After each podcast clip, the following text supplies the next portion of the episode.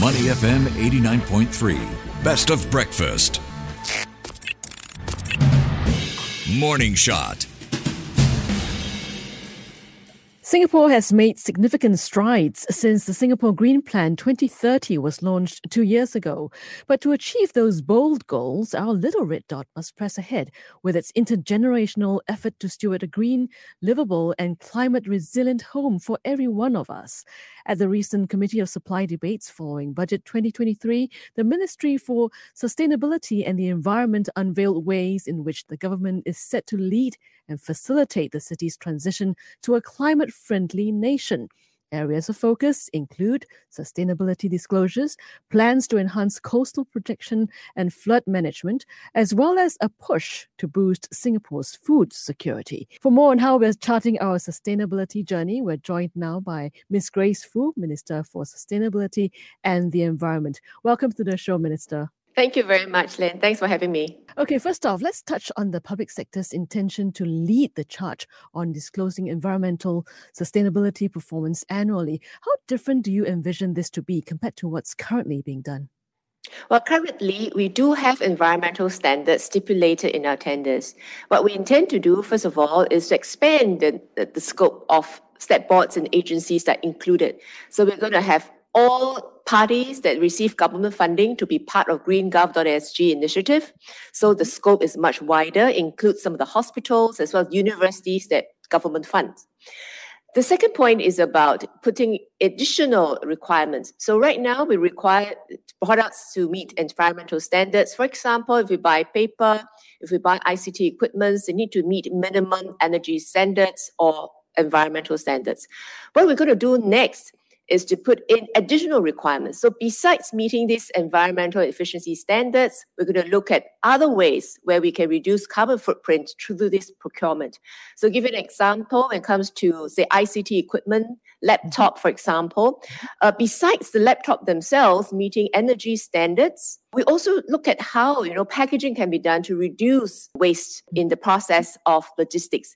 So there are many ways where suppliers can propose to us ways that they can reduce the carbon footprint of the whole procurement process, mm-hmm. and we will put that into our evaluation process. So right now we're looking at possibly putting 5% uh, mm-hmm. of evaluation criteria. We will review this proportion as we go further. We are also thinking about extending the types of contracts. We're going to start with building we're going to start with ICT.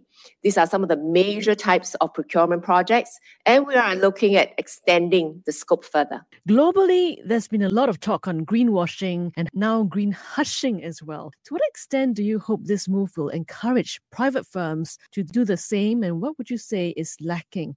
Well, I, I must admit that I think in the environmental and sustainability sector, we have had several setbacks. There have been issues with, for example, carbon credits that didn't quite meet environmental standards.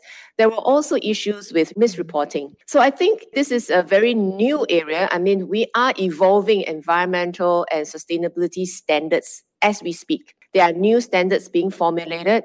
There are new products being introduced. There are new loans that's being granted, new contractual framework being set up every day because there's so much innovation, there's so much new technology that's coming into the market. So in this process, it's inevitable that you know we are struggling to do with reporting, capturing, measuring carbon impact. So I think we should take a pragmatic approach that's my personal belief, that we want companies to, first of all, be mindful and be prepared to pledge. And then we can look at how they are progressing. We can't reach a decarbonized world in one step. No companies can, no countries can. So I think it's important for us to look at movement and progress rather than where are we in the absolute sense. So we may make mistakes in the process. Sometimes we get our accounting standards or auditing standards or measurement standards wrong. But the fact that there is a large ecosystem out there, there are people watching this, monitoring it, studying it, giving feedback to one another, that we are able to progress. From time to time, we're going to have some bad guys, you know, who misrepresented or intentionally greenwashing. But I believe that these are the minorities because there's serious reputational damage if they do mm-hmm. so. And I think when people call them out, it sends a signal to the rest But the other companies should really take the intention that they're going to put sustainability in their decision framework. And I think others should judge them based on their actions not the absolute position, but really how much progress have they made and how much improvements have they made in their processes. Minister, we know you've been involved in Forward Singapore conversations in relation to the focus on strengthening Singapore's coastal protection and flood management capabilities, in particular with those living in the eastern part of Singapore. Talk us through some of the key concerns residents in the east have, and are there interesting feedback or suggestions that your ministry is looking to explore further? Well, first of all, I think coastal protection is something that uh, deserves our attention because climate change will cause sea level rise, and with more extreme weather events, you will expect, you know, greater tidal differences and therefore greater impact on our coastal areas. And there is some projection that if we had one meter rise in sea level, as it is, if we are not doing anything to protect our coastlines, we may have 30% of the island inundated by floodwaters. So we really need to take steps. And in this Forward Singapore conversation I think there's very interesting discussions. East Coast is the first area because obviously I think we all love East Coast and we want to really protect that for ourselves, for recreation. We would like to see how we can protect also the property along East Coast as well. So in the conversation, there are many, many trade-offs that we talked about. First of all, there's a trade-off between users of East Coast. There are local users, people who live nearby. There are also mm-hmm. people who go there from all parts of the country for you know various types of activities. So you have the ones who are doing surfing, the ones that are doing sailing versus the ones that's fishing. They obviously they want the coastline for different purposes. Some of them would like it quiet, not to disturb the fish. Some of them like it active. So how do we have this trade-off and how do we bring in activities along the coast that can allow different users to have their way and also to enjoy the coastlines. There's also the users between, say, the F&B operators and the active beach goers. And they have obviously different considerations as well. The F&B would want, you know, protection for their business, whereas, you know, some of beach goers want proximity to water. There's also a serious discussion about, you know, when should we start the construction of infrastructure to protect our coastlines? Do we start now when we see that things are calm? There doesn't seem to be any need to do anything now. Do we want to set aside money and start investing in you know serious infrastructure that we are talking here? And if so how do we have trade-offs between functionality of the infrastructure and also cost effectiveness to be very blunt, if I want it to be most effective, I just built a strong concrete seawall, you know, along the entire stretch of East Coast Parkway. That would be most effective. But that's also probably least desired by the users. So how do we find structures that continue to allow us the kind of lifestyles our relationship with the beach to continue at the same time effective in protecting ourselves, protecting our mm-hmm. property, protecting our safety, if we do have a storm surge, a serious storm surge? So these are very serious questions that we have to ask ourselves. And I think the participants went away realizing that actually there are many serious decisions to be made. And mm. while they recognize that's important to participate, they also realize that they need to develop the understanding of the issues at heart. So it's not going to be once off, you know, I just come in and tell you what I like to do the beach, but rather we need involved citizens, we need involved residents who will go through this process with us as we go through the approach and the plan for infrastructure planning to be involved in each step so that we can be involved and be informed of the options, the engineering options uh, we could have, the kind of effectiveness of each of the measures.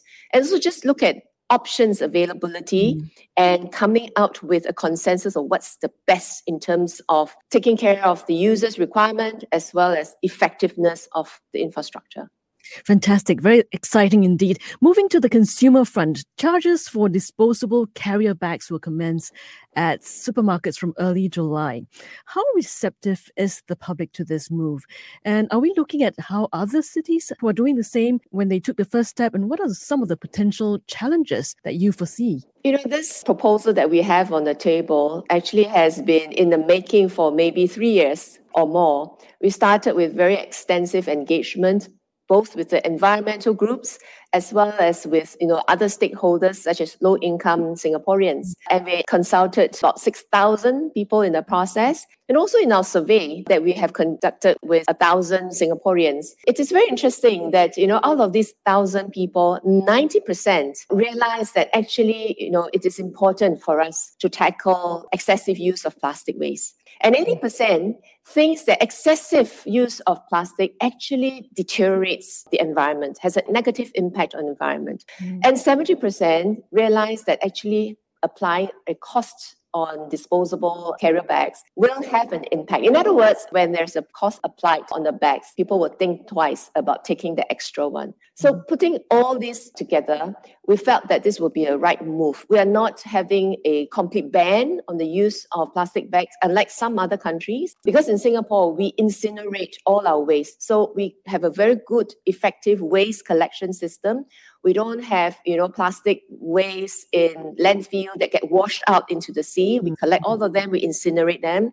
So actually the considerations in Singapore is quite different from, say, another country when they landfill their waste. Putting all these considerations together, we thought that not a complete ban, but a charge, a charge mm-hmm. so that we can regulate the use of plastic bags. So instead of taking five in the past, we take only what we need. Or better still, bring a reusable bag and mm. avoid taking extra disposable bags. The concerns of citizens are very valid.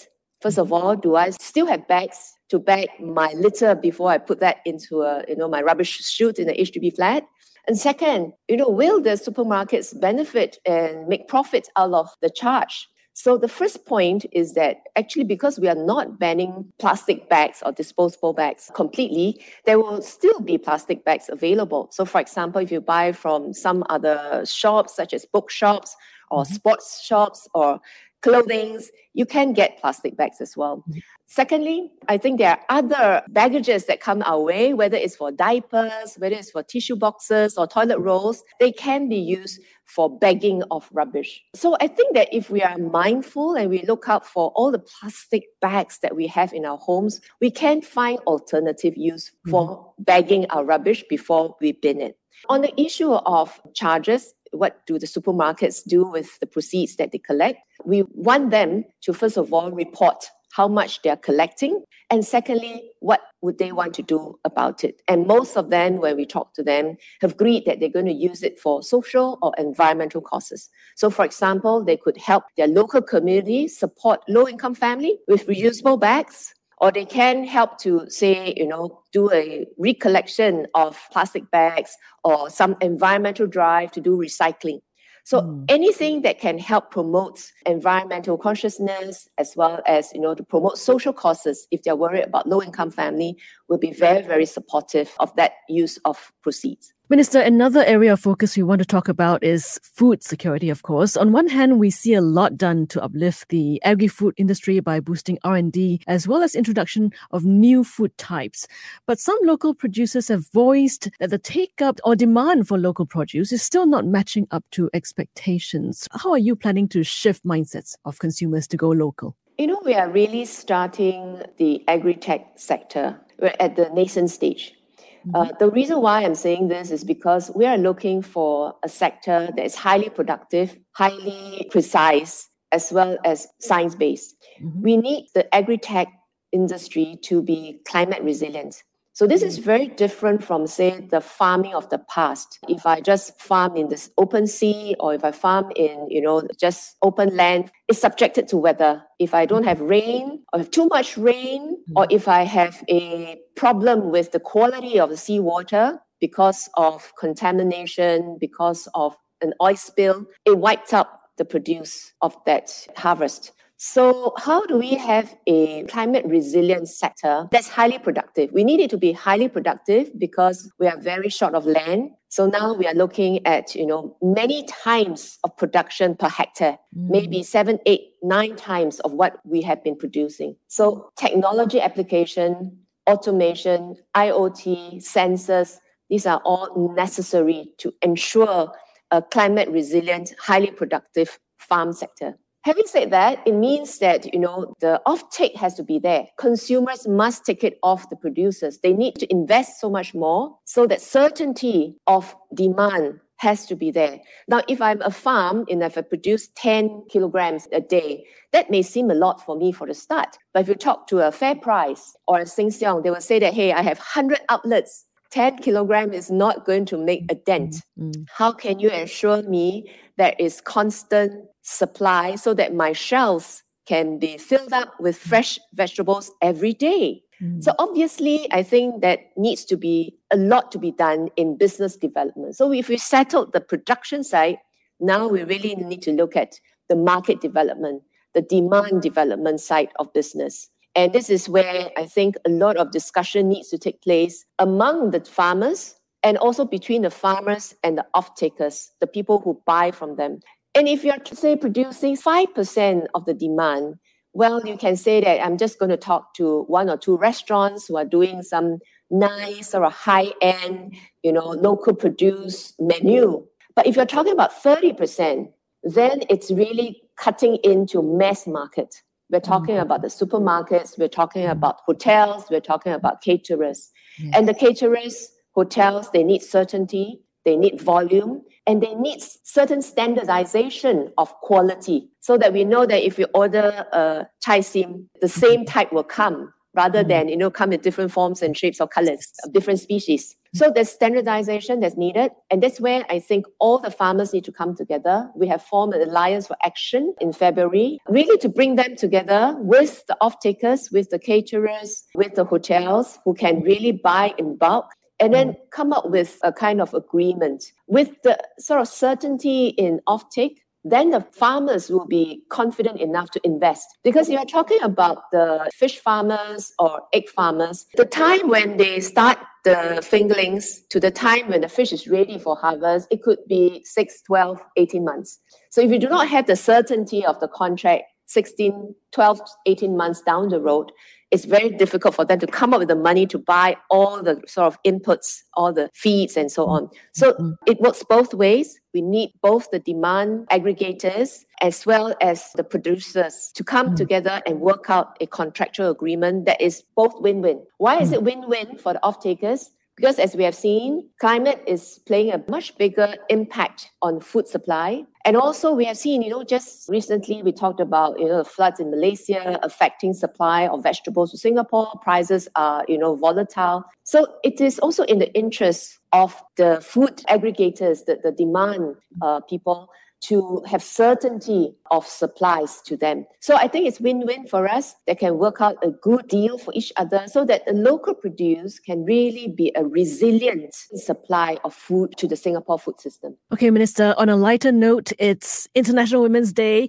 So we want to take the chance to ask you if there's one woman leader you look up to personally. You know, I've been asked this question many times, and I have great difficulties just naming one because in my life, I've been influenced by so many women. From the women in my households, my mother, my grandmother, who remain working throughout their career life and their healthy life, they have given me the confidence that, you know, I can manage both work and family. In my early careers, there are role models such as Fang Ai-lian, who mm-hmm. has been the woman managing partner of EY, Ernst Young, mm-hmm. and she has been inspirational Again, career woman with children, with good children, and really a leader in the community as well, doing a lot of community work. And then when I joined politics, there are people, I, I think her name is not quite mentioned these days. It's called Wu Yi, who was a Chinese leader many years back. And you know, her image on stage is no nonsense, serious. But I've also seen her in her more informal times, and she's able to interact, she's able to make people comfortable, and she's so approachable. So it taught me something about being a leader as well. You don't always have to be formal, you don't have to be serious, and in your own way, you can make people comfortable, you can make yourself relatable. So I've learned so much from women around us,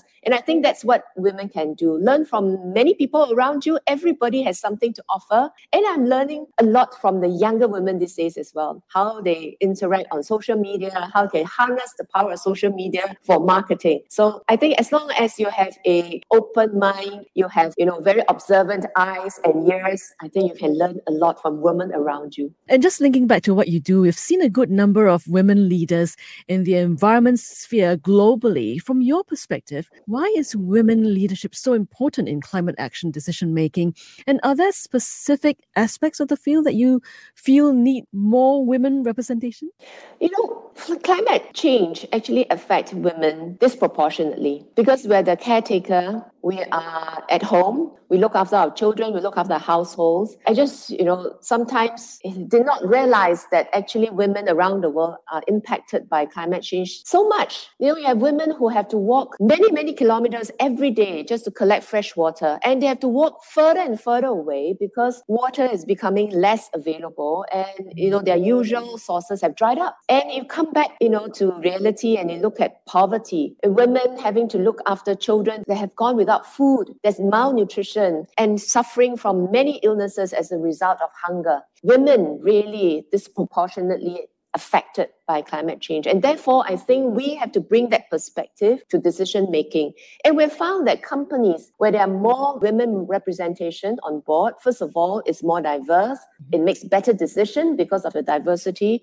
And somehow they are more prepared to tackle climate issues and they're more prepared to report on climate. I think that's a positive sign. Women, I think, generally care more about the legacy that they leave behind and also their impact, companies' impact on the community, on the society. So I think that if we can bring more women to decision making, it's definitely helpful for climate action. More importantly, actually, it's women in political as well as, you know, kind of international level because we need to bring that conversation really onto the international level because climate is international, transboundary issue that no one single country can solve on its own. And we need that collaboration and cooperation from all countries. And I think women have that perspective and also the skill sets to bring people together and to forge consensus. And on that positive note, thank you very much, Minister. We've been speaking with Minister for Sustainability and the Environment, Ms. Grace Fu. Thank you.